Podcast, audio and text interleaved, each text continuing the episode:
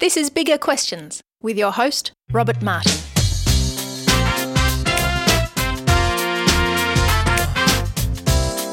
Welcome to Bigger Questions. Today's big question why can't I see God?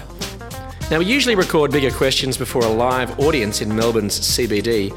Instead, I'm at the Doherty Institute in the inner north of Melbourne. My guest today is Dr. Tim Hinks. Tim is a trained physician from the UK with a PhD in immunology of the lungs. He's been working for the last two years as a postdoctoral fellow at the Peter Doherty Institute for Infection and Immunity in Parkville. He's about to return to the UK to begin a role at Oxford University, but before he returns, we found some time where I could ask him some bigger questions. So, Tim, welcome to Bigger Questions. Hi, Rob. It's great to be here. Yeah, terrific. Now, Tim, you work as a postdoctoral fellow in infection and immunity. So, what specifically are you researching? So, I'm studying the immune system of the lungs. Um, so, I trained as a chest physician. That's a doctor who works with people who've got problems with their lungs. Yeah. I've always been fascinated by science, but even just in the last 15 years since I qualified, in other branches of medicine, I've seen huge progress, mm-hmm. dramatic changes. Um, and I've been frustrated that the same hasn't happened in, in my field until very recently. Uh, and most of those advances have come from immunology, so how white blood cells in our body fight infection, and that can save us from cancers and from infections. Um, but currently, I'm studying um, how the body fights um, Legionnaire's disease. And I've also been studying things like tuberculosis. Um, the aim of my life really would be to use science to develop new treatments and cures for those important global health diseases. And make a big impact in the world. Yeah, I'd love to be able to do that. Mm. Now, there's actually a YouTube video of you performing a bronchoscopy procedure. Now, I must confess, I get a bit squeamish with needles and I actually couldn't watch all of the video. So, what were you doing in the procedure? So, if you Google look inside the lungs, um, that will be the top um, hit on YouTube. And yeah. It's had 1.2 million views. Yeah. My participant, Tom, was taking part in one of my research projects studying asthma, and he took the day off work to come and have a flexible camera um, put down his throat under light sedation. And um, through that, we can take pictures inside the lungs and we can take samples. We used um, brushes and little two millimeter cutting forceps with gold tips, which give me samples which I can take back to the lab, and then I uh, break them up into single cells and I label them with antibodies which glow in the dark. And I run them through a machine with multiple lasers, and I can measure each of those cells individually and sort them into dishes at the rate of 10,000 cells a second. So it's great to be able to go from a whole patient or a human like Tom yeah. to um, some data analysis which gives us new insights into what causes asthma. So, Tim, you're a scientist and a researcher. What, what do you love about it? Well, as I said, science is exciting. Look, It's hard, and day to day it's pretty hard work, and we're in a competitive environment. But when you stand back and look at the big picture, um, it's great. Uh, the scientists I work with are driven by a genuine passion for their work, but making new discoveries. It's fun. You get to play with bronchoscopes, microscopes, antibodies, lasers. I've been showing you a series of nasty um, bacteria in the lab, which I'm culturing up. Yeah.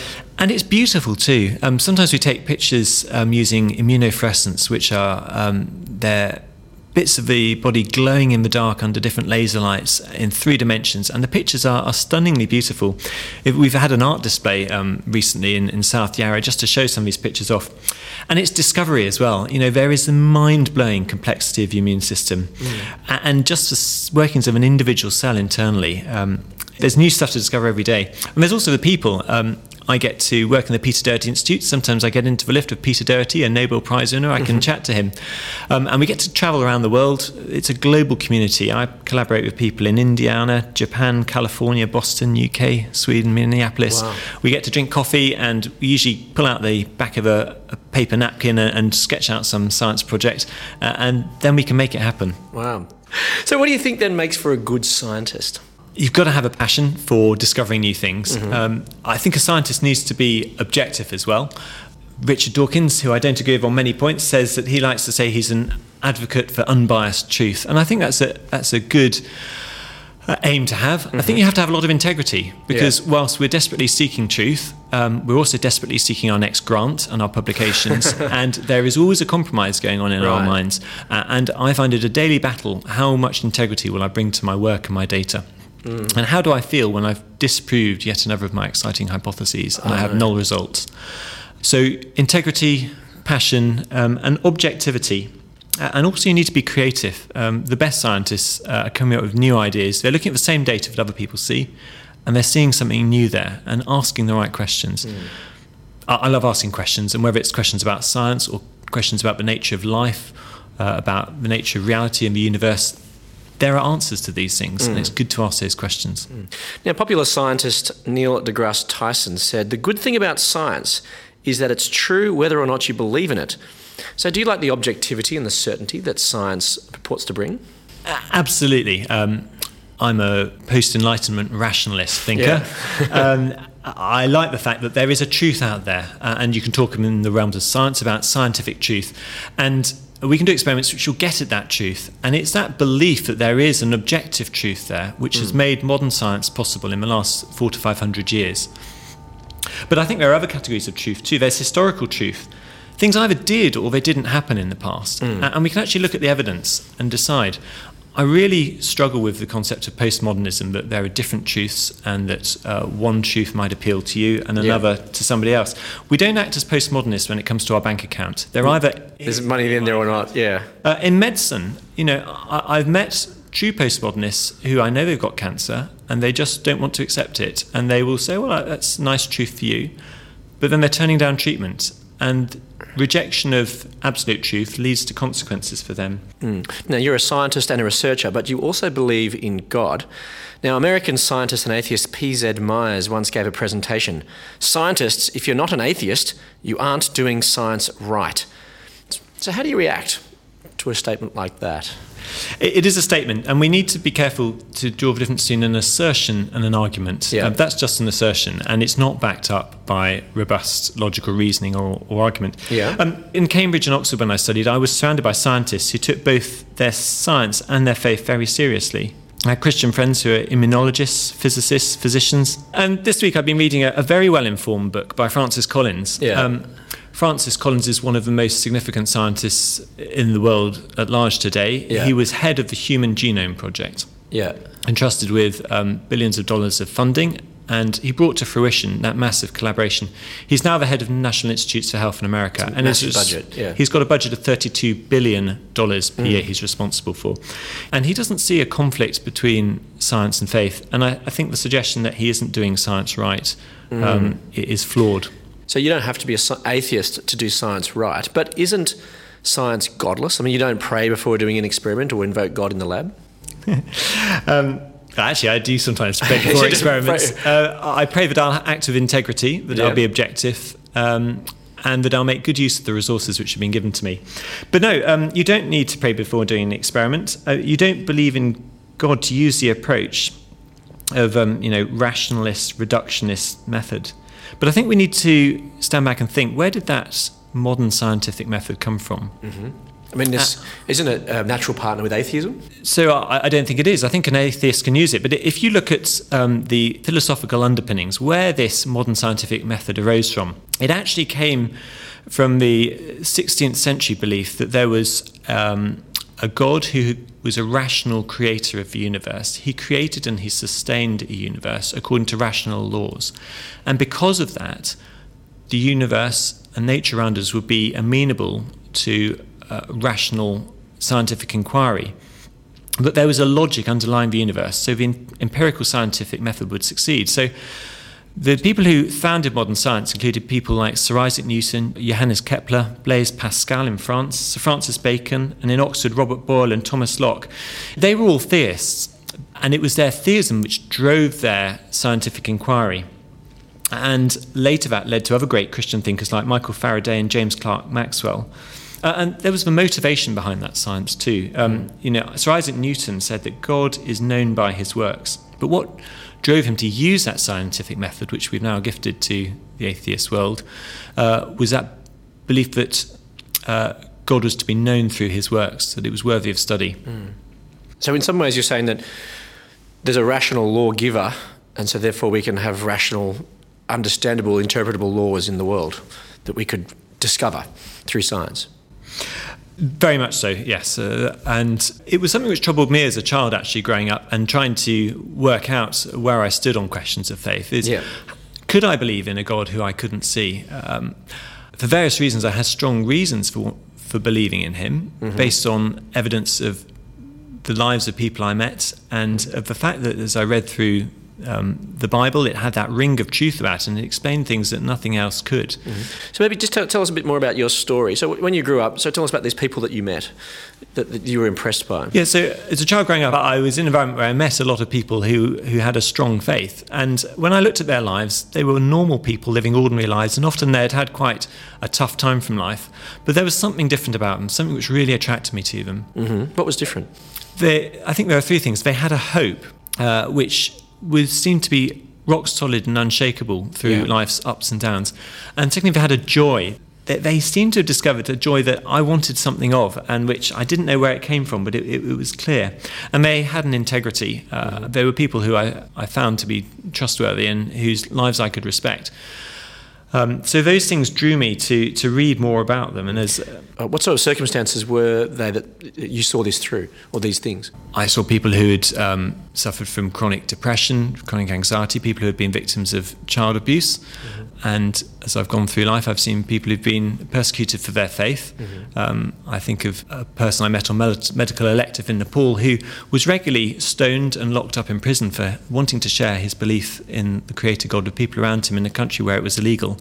Uh, but he was so full of joy. Uh, I think of a Muslim woman in Uganda who had been um, kicked out of her home and was running for her life, uh, expecting to be killed if her family ever found her again, simply because she had come to trust in Jesus as her saviour. Mm. And yet she too was full of a peace and a joy which couldn't be explained by the circumstances of her life. Mm. And that impressed you? Absolutely. Mm-hmm. And it led me to read. And um, I think a lot of scientists are readers. Um, I discovered lots of biographies in my dad's loft from his days at university. And I read stories of um, the great missionary greats like Hudson Taylor, Jonathan Goforth, and Jackie Pullinger, who headed out to the, the Far East to, um, to really risked their lives in a place where they were at risk of dying of um, malaria and um, typhoid and cholera purely so they could share what they'd discovered with people around them who they knew hadn't had that opportunity.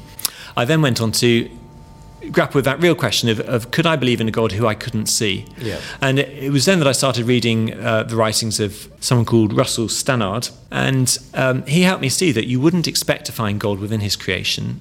He was he was a creator who had created it, and he existed and was outside time and space, and then. He created this universe which we live in and experience now, but you don't find bits of God floating around in the universe. You wouldn't expect to see him. Mm. Was that something that drew you towards God?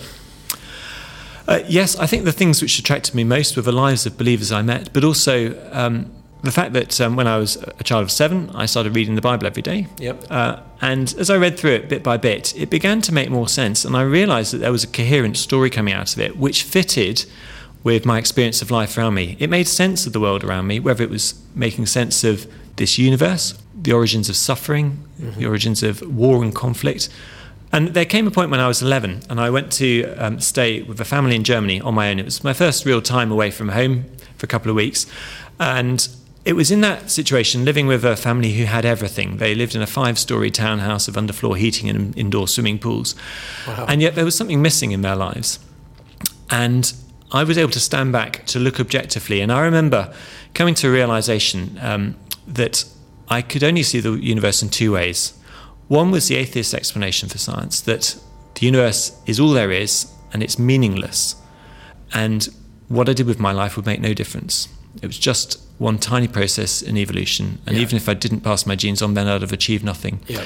And on the other hand, there was the, um, the worldview held out by the Christians that I've been studying, which said that the universe was a beautiful part of creation created by a designer who wanted intimate relationship with me, who gave meaning and purpose to my life, and who gave order to the universe and sustained it. And I remember wrestling that week, uh, particularly at nights in my thoughts, which did I, I think was most true? And I think I ended up coming to the thinking of someone called Blaise Pascal, who I didn't know about at the time. You may have heard of Pascal's wager. He says that if you're faced with that choice between a meaningless, godless universe and the universe of God, then it's safer to err on the side of going with the God hypothesis because it has such important implications yes. for our lives. Because if the negative hypothesis, or if there's no God, then it doesn't matter doesn't anyway. Matter. anyway, you can make the so even if it's true, it doesn't actually make any difference. Yeah, or it doesn't have any eternal implications. I didn't know it at the time, but Blaise Pascal, a 16th century philosopher in France, was saying that there's a God-shaped gap in each of us, yeah. uh, which is yearning to be filled. And that's what I chose to do when I was 11. My story didn't end there. Over the next few years, I then really wanted to test out rigorously well, what is the evidence for God? Yeah. And so I, I read and read, and I come to the strong conviction that there's the, the scientific worldview I depend on every day in my work is entirely compatible with a creator mm. God out there. Mm, mm. Now, in the 1960s, after Soviet cosmonaut Yuri Gagarin made the first voyage in space, the leader of the Soviet Union, Nikita Khrushchev, made the comment Gagarin flew into space and didn't see any God there. So, what was wrong with Khrushchev's conception of God? Yeah, well, American broadcaster Paul Harvey at the same time made this suggestion. He said if he had just stepped outside his spacecraft, he would have met God.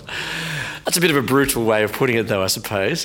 But it shows that two people can look at the same reality and the same data and come to different conclusions. Yeah. Khrushchev saw no God, uh, so Yuri Gagarin saw no God, and Khrushchev concluded that God couldn't be seen in space. Uh, but in in the Christian worldview, there, there's no suggestion that God can physically be seen in space. More that space is like the handiwork of a great painter, and that traces of his creative genius are there written on the canvas throughout it. You know, God's not part of his creation. That would be what we call pantheism or animism or paganism. That's still a worldview which holds sway in many places, but it's not Yeah. consistent with the beliefs of those Enlightenment founders of modern science that I've talked about. And when I look out into space, it's something I love doing in Australia because your skies are so dark and you can see the Pleiades. That's a star cluster. You can see about 21 visible stars, but there are several hundred there. Yeah. I'm looking out through billions of years of space time and you get a sense of the immensity of the universe. Hmm. And if you're Khrushchev and you look out at that immensity and see nothing but emptiness drifting off into a cold infinity, that's a deeply depressing thought. Hmm. If you look at and you see the handiwork of a creator who's n- placed those stars and designed and upholds the laws of physics which sustain them, it's an amazingly awe-inspiring thought to know that you can actually know that person. but it can still be depressing, but it can still be true. Uh, it could be, but um, I think before we get too depressed, um, we should weigh up the evidence. Well, one of the ways we could weigh up the evidence is perhaps by considering the Bible, because today's big question is why can't I see God? And perhaps surprisingly, the Bible also offers an answer. In the Gospel of John, one of the four biographies of Jesus' life that we have, John says in chapter 1:18, "No one has ever seen God, but the one and only Son, who is himself God and is in closest relationship with the Father, has made him known."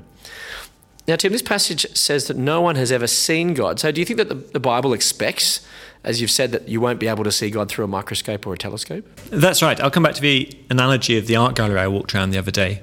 Um, I saw a, a range of paintings by Van Gogh, which are vivid in their power of the the um, the colours and the forms that he's put on the canvas. But I don't find God or Van Gogh in those paintings. But right at the end of the um, exhibition, the very last picture you see is a self-portrait of Van Gogh. He's painted himself into that exhibition, and suddenly you get a sense of who he is. Um, or to put it differently, in cinema, there are many uh, great film directors who have cameo roles in their films. Yeah. Famously, Alfred Hitchcock, also Martin Scorsese and Quentin Tarantino. You can learn a lot about their creative genius by watching their films, but it's only when they appear in the film, they write themselves into that script, that you can actually know them personally. The Christian worldview would claim that God has done just that. He's created a universe, and it's clear from looking down a microscope or through a telescope that the God behind it must be powerful and a genius. But it's only when he writes himself into the script of the play, when he paints his own portrait, when he turns up on the scene, that we can actually know him face to face. And the incredible claim of the Bible is that God did that in the form of Jesus. Mm. And 2,000 years ago, I may not be able to see God now, but if I'd been there in Jerusalem 2,000 years ago, I would have been able to meet him face to face. And that means that there is Oh, so and that's what this passage is saying here, isn't it? That the, no one's ever seen God, but the one and only Son, who he himself is God and is in closest relationship with the Father, has made him known. So, in some ways, this is saying that the one and only Son here, who's Jesus, has kind of written himself into the story. Is that right? Absolutely. It's just like God himself is playing a cameo role. He turned up in the person of Jesus. Jesus makes these incredible claims that he is God in human form, and by knowing him, we can know God. Now, I suppose the final part of my personal um, story of how I came to my current position is that when I was 18, I went to Cambridge University, and there I met someone called Bernard Palmer who, who said something I'll never forget. Yeah. He said that he was academically convinced that Jesus Christ was a real historical figure who died and rose again. And that made me sit up and think. I suddenly realized that historical truth was another category of truth I hadn't ever grasped before, Yeah. and that the claims of the Christian worldview could actually be tested by looking at the historical evidence for and against the existence, uh, death, and resurrection of Jesus. Now, no serious historians of the ancient world doubt the existence of Jesus. His impact and his historical attestation are too uh, clear and thorough for that. The question is when we look at the original manuscript documents of the eyewitness accounts, do they have that ring of truth? Are they internally coherent? Are they consistent with each other? And do they lead us to the conclusion that this uh, man, Jesus Christ, really was the man he claimed to be, or just some lunatic? And that's something which I then went on to, to think through deeply the last 20 years. So there are many historical manuscripts, and you can weigh those up for yourself. And that was what I did at university. I went away, I took Bernard Palmer's um, comments seriously, and I, I looked at the evidence as deeply as I could. I took a summer, I happened to be in Uganda, and I took the thickest books I could find on the subject, and I read them through. And I came back sharing his conviction that I was academically convinced. Now, we learn a bit, a bit more about how God has made himself known in another New Testament book of Hebrews. The author says to begin the book In the past, God spoke to our ancestors through the prophets at many times and in various ways. But in these last days, he has spoken to us by his Son, whom he appointed heir of all things and through whom he made the universe. How does this help us answer if God can be seen? So this um, this quotation directly addresses the question of, of how is God known? Yeah. Okay. Is he seen down a t- microscope? Certainly not in my lab. No. Um, the the worldview of the writer here is saying God is made known when he chooses to reveal himself. Yeah. Francis Bacon was a great philosopher of the Enlightenment and one of the founding fathers of modern science. And he said uh, these words, which were then quoted by Charles Darwin himself on the title page of his Origin of Species. And I quoted in my thesis as well. Let no man think or maintain that anyone can search too far or be too well studied in the book of God's words or in the book of God's works. Rather, let all endeavour an endless progress or proficiency in both. God reveals himself in two ways. There's the book of his works, that's nature which we can study through science, and the book of his words, that's the Bible and the historical record of Jesus' time on earth. Same, but in the past, he spoke through prophets with direct revelation from God uh, in various different ways. But now he's spoken to us supremely in the person of Jesus. Like that film director Alfred Hitchcock writing his cameo role in, God has stepped into the world in the person of Jesus to make him known. And it's when we get to know Jesus better that we know God better. So the author goes on then to say more about Jesus, the Son of God, in the next verse. In verse 3, the Son is the radiance of God's glory and the exact representation of his being, sustaining all things by his powerful word.